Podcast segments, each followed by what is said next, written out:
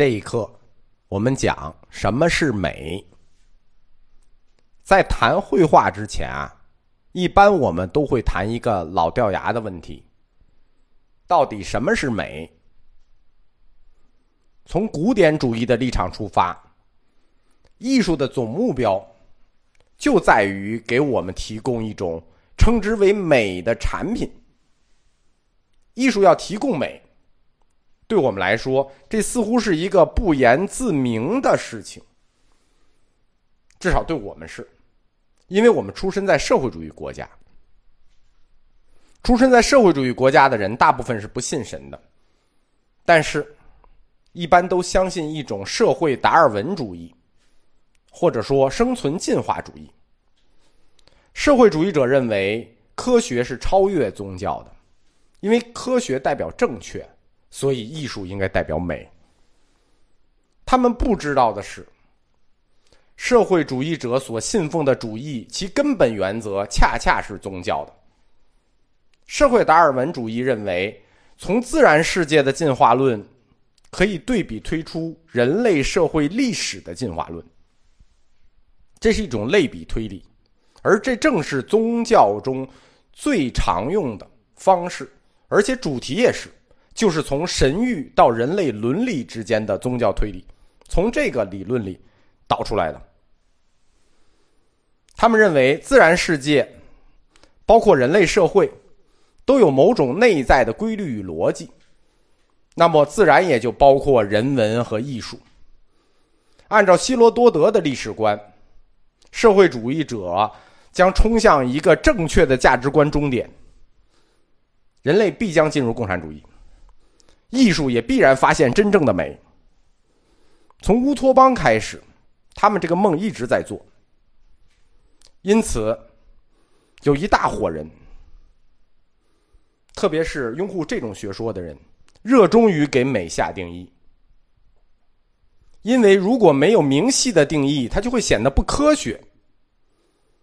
那这个定义所范覆盖的范围，或者说这个定义。范畴之所覆盖，就被称为美学。这种美学观貌似非常具有科学性，就是貌似带着科学性，而且都是口号性的。我称这类美学叫口炮美学，因为他们都是喊口号的。比如，美就是和谐，美就是真诚。哥特艺术的风格就是病态，洛可可的风格就是繁琐。希腊艺术就是庄严，巴洛克风格就是宏大，等等不一而足。这种口号呢，看似简练，因为社会主义者大部分读书少，所以需要给他们一些看似简练的口号，并且突出提气。但是其背后有一种非常危险的倾向，或者说潜在的危险倾向。什么样的风格叫真诚？什么样的风格叫病态？那有真诚的风格，肯定是因为有虚伪的风格喽。那有病态，肯定是因为你觉得某种风格很健康喽。这种用词，悄悄的在偷换概念，是典型的道德主义话术。它里头已经暗含了社会主义卫道式的价值评判标准。当社会的阶段发展到前苏联那种社会主义的时候，这种美学观就穿起了铁裤衩美就跟强烈的道德观直接相连了，提出啊，比如艺术要给人民服务之类的。艺术它怎么可能给人民服务呢？至少绘画艺术，打有开始，就从打开始有，它就跟人民群众不沾边儿。绘画艺术脚沾地气，这是近一百五十年的事情。而且脚沾了地气就能沾上艺术的人民群众，那也还得是我们人民群众里头先富裕起来的那帮人。从人文艺术的本质出发，要科学的确定艺术的美的标准，或者说确定艺术的美学标准，其实恰恰是反科学的。我们前面的课讲过。一种艺术的形式与风格，反映的是一个时代一群人的价值观。这个时代里有很多群人，有很多种价值观，凭什么你就定义什么叫正确？凭什么你就定义什么叫健康？在同一个时代里，各种艺术形式、各种艺术流派，如果你要讲科学，你就要一视同仁的看，无所谓好坏，无所谓美或者不美。它的形式和派别越多，反映给我们的那个时代的人类精神风貌就越丰富、越完整。我们说艺术是什么？艺术是记录一个时代人类的精神、情感与面貌。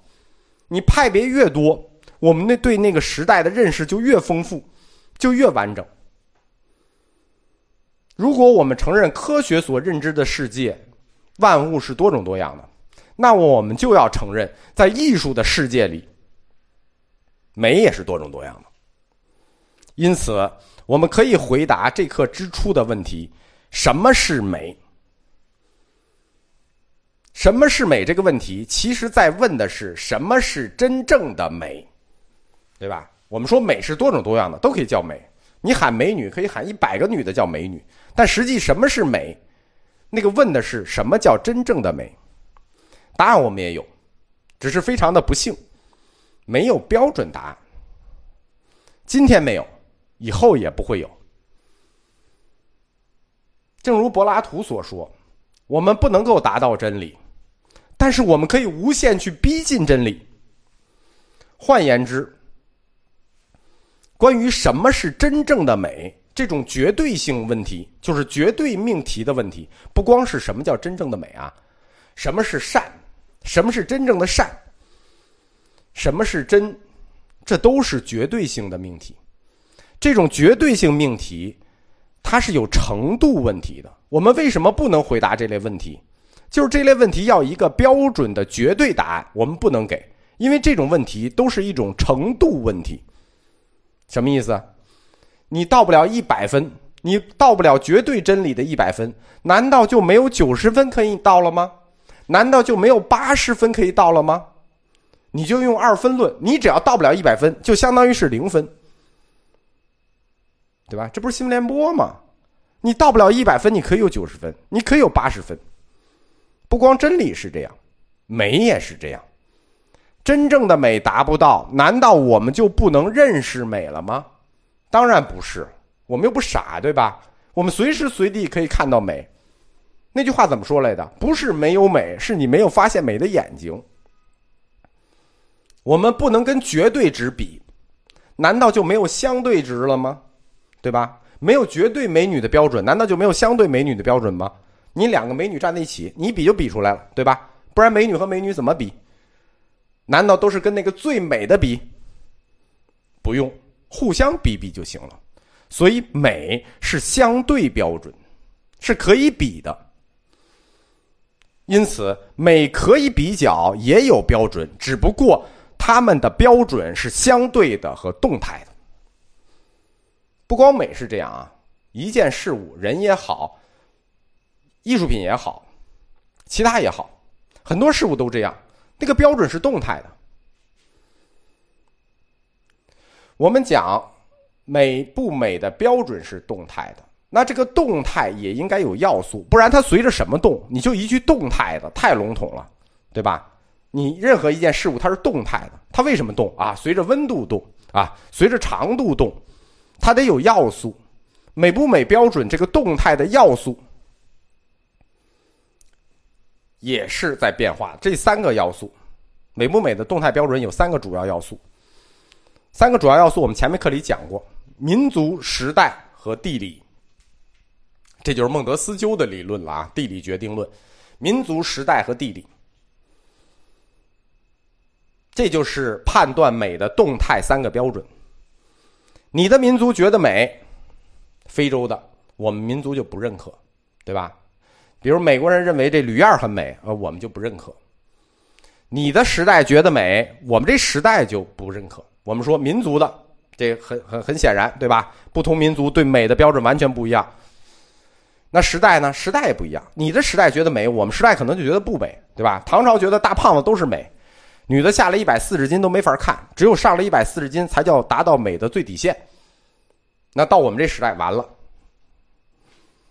那还有地区美，比如说你这个地区觉得这样叫美，我们这个地区觉得这样就不美。你看，都是女生，哎，日本就觉得艺妓那样美，那我们看了觉得哇，这什么玩意儿啊，对吧？所以美的三个动态要素，它标准的三个动态要素：民族、时代、地理。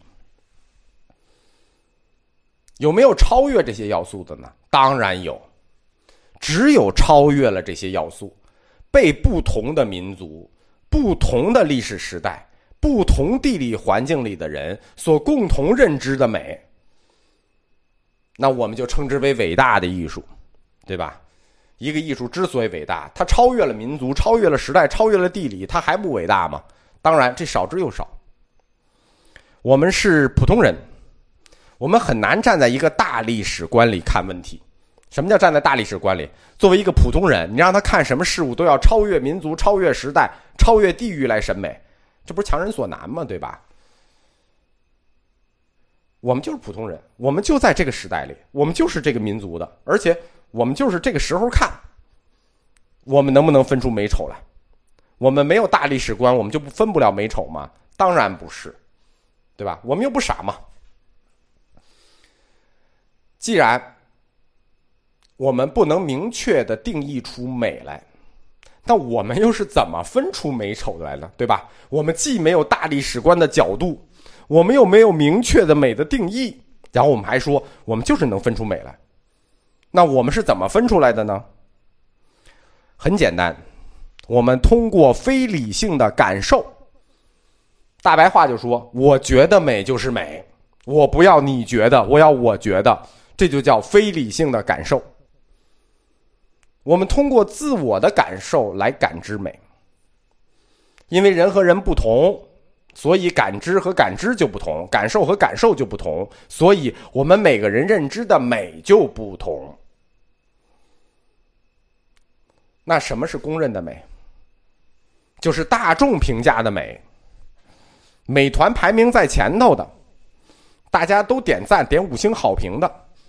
大众评价的美就是公认的美，而个体美就是你觉得美，我觉得美，这种个体感知的美，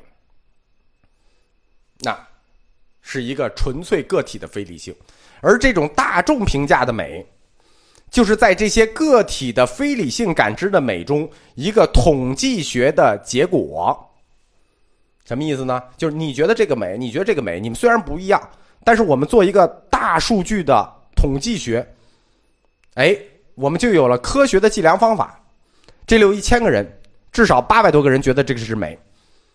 就是在个体感知美的时候，用一种科学计量的方法，我们就可以找到大众公认的那种美。那没有什么价值呢？人在欣赏人文艺术作品的过程里，那不一定是绘画啊，也可能是小说，也可能是音乐，也可能是戏剧。总之，你在欣赏人文艺术作品的过程里，你感到了喜悦，你感到了开心，那这个喜悦、开心的过程，我们就称之为审美。审美的过程，对吧？美是非理性的，是个体非理性的感知，但审美的过程却是可以理性的观测的。因为科学可以测量一个人的生命指标的变化，以前不行，现在肯定可以了，对吧？那你在审美的过程里，这种对美的感知就转换成了生物的神经运动。哎，你看着很美。假设说你看着一美女，那立刻就转换成各种多巴胺、各种乱七八糟胺，然后开始加速分泌，来，审美的过程愉悦了。你们懂？与其说我们追求美。不如说，我们在追求在审美过程中所引发的这种愉悦感、喜悦感和幸福感，这其实就是美之所以被称为美的理由，因为这个感受很美，所以叫美。在五大艺术里头呢，有的审美对象是有形的，比如绘画；有的审美对象是无形的，比如音乐。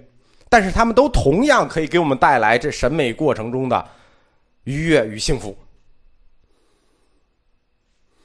对美的感受，我们说个体每个个体对美的感受，虽然是非理性的，就是你就是喜欢了，那有什么道理呢？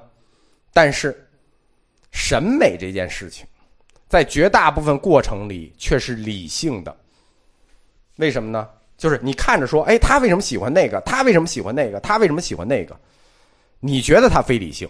其实，在个体的选择里，他是理性的，因为每个个体有每个个体的理性，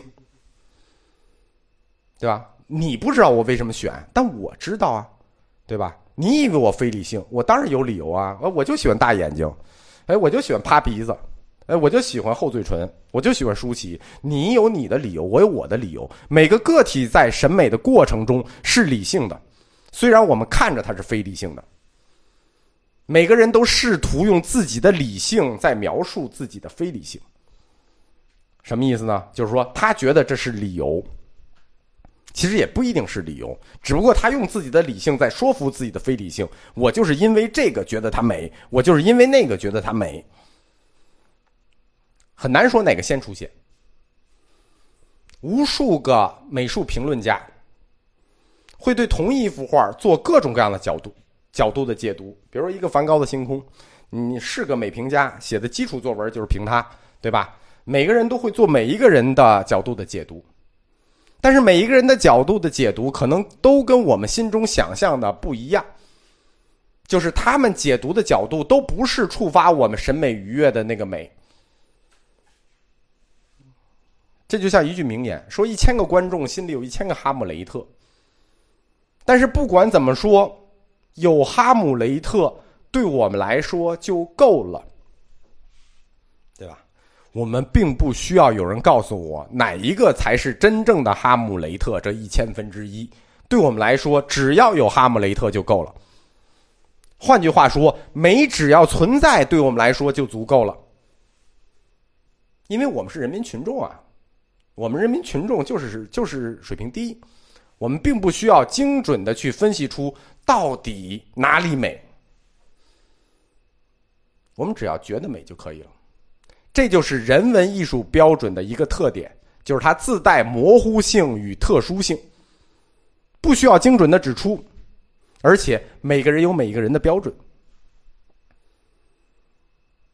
艺术的本质在于表达，绘画艺术、音乐都在于表达，只不过他们是脱离了文字的表达。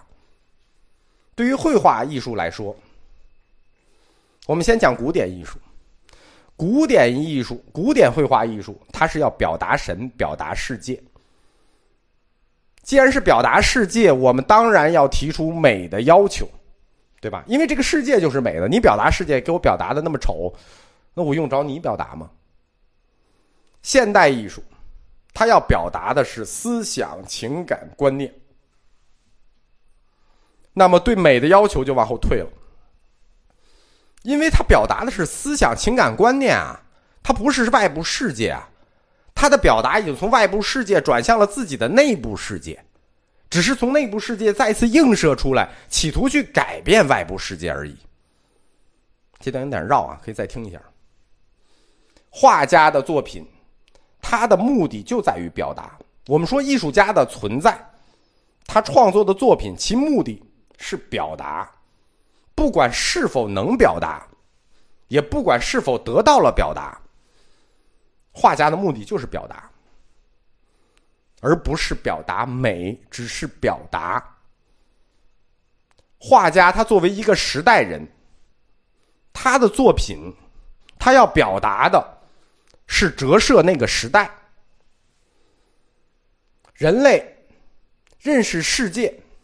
和自我是一个过程，只不过这个过程分了两部分，对吧？有外部世界的，有内部世界的。而画家表达的就是创作与反思两部分，他分由两伙人来完成。对于创作者来说，他表达的是思想的过程；但是对于观看艺术品的观察者来说，表达的是批判的过程。艺术家负责创作思维，我们这些观众负责批判思维，创作思维与批判思维的和，就是文艺复兴以来我们所称之的人文思想。在人文思想的指导下，美就有了更广阔的一个意涵。一幅画它的价值。在人文思想的指导下，就超越了对美的追求，就是跨越了追求美这个目标，而指向了一个更高的目标，追求那个时代的人文思想的价值。艺术品同时赋予我们了审美的情趣与批判的精神，对吧？我们说批判精神也是在观，也是观察者提供的，审美也是观察者感受的。艺术品同时赋予了我们这两种精神：审美的精神与批判的精神。现代艺术之所以表现出光怪陆离的各种主义和各种观念，其本质反映的就是文艺复兴以来人文主义的进化，让我们更关注在一个时代里头，除了主流。还有各种各样不同的价值观，无论这个价值观的人群范围有多小，都让它呈现出来，并且以艺术的形式，让历史记住这个时代的一个侧面。现代艺术一百多年以来，我们今天叫当代艺术啊。现代艺术一百多年以来，接上当代艺术。一个观念冲击另一个观念，一个价值观冲击另一个价值观。自毕加索以后啊，此起彼伏，绵延不绝。他总以新的形式来冲击我们对艺术的一个固有观念，就是对美的早已经形成的那个固定的价值观。这些观念的冲击，就是要刷新我们对美形成的固定价值观，让我们了解。其他人，不光是我们自己，让了解这个时代里的其他人、其他的文化、其他的族群、其他的思维习惯，而这种开放性的理解，本身就是艺术精神的一部分，是一种更大形式上的精神之美。精神之美就突破了这个。世界之真的美的这个标准吧，这句话不知道怎么绕。这也是现代绘画艺术核心价值的一部分。通过了解相对于我们的他们，让我们更加敏锐的意识到我们自我的存在。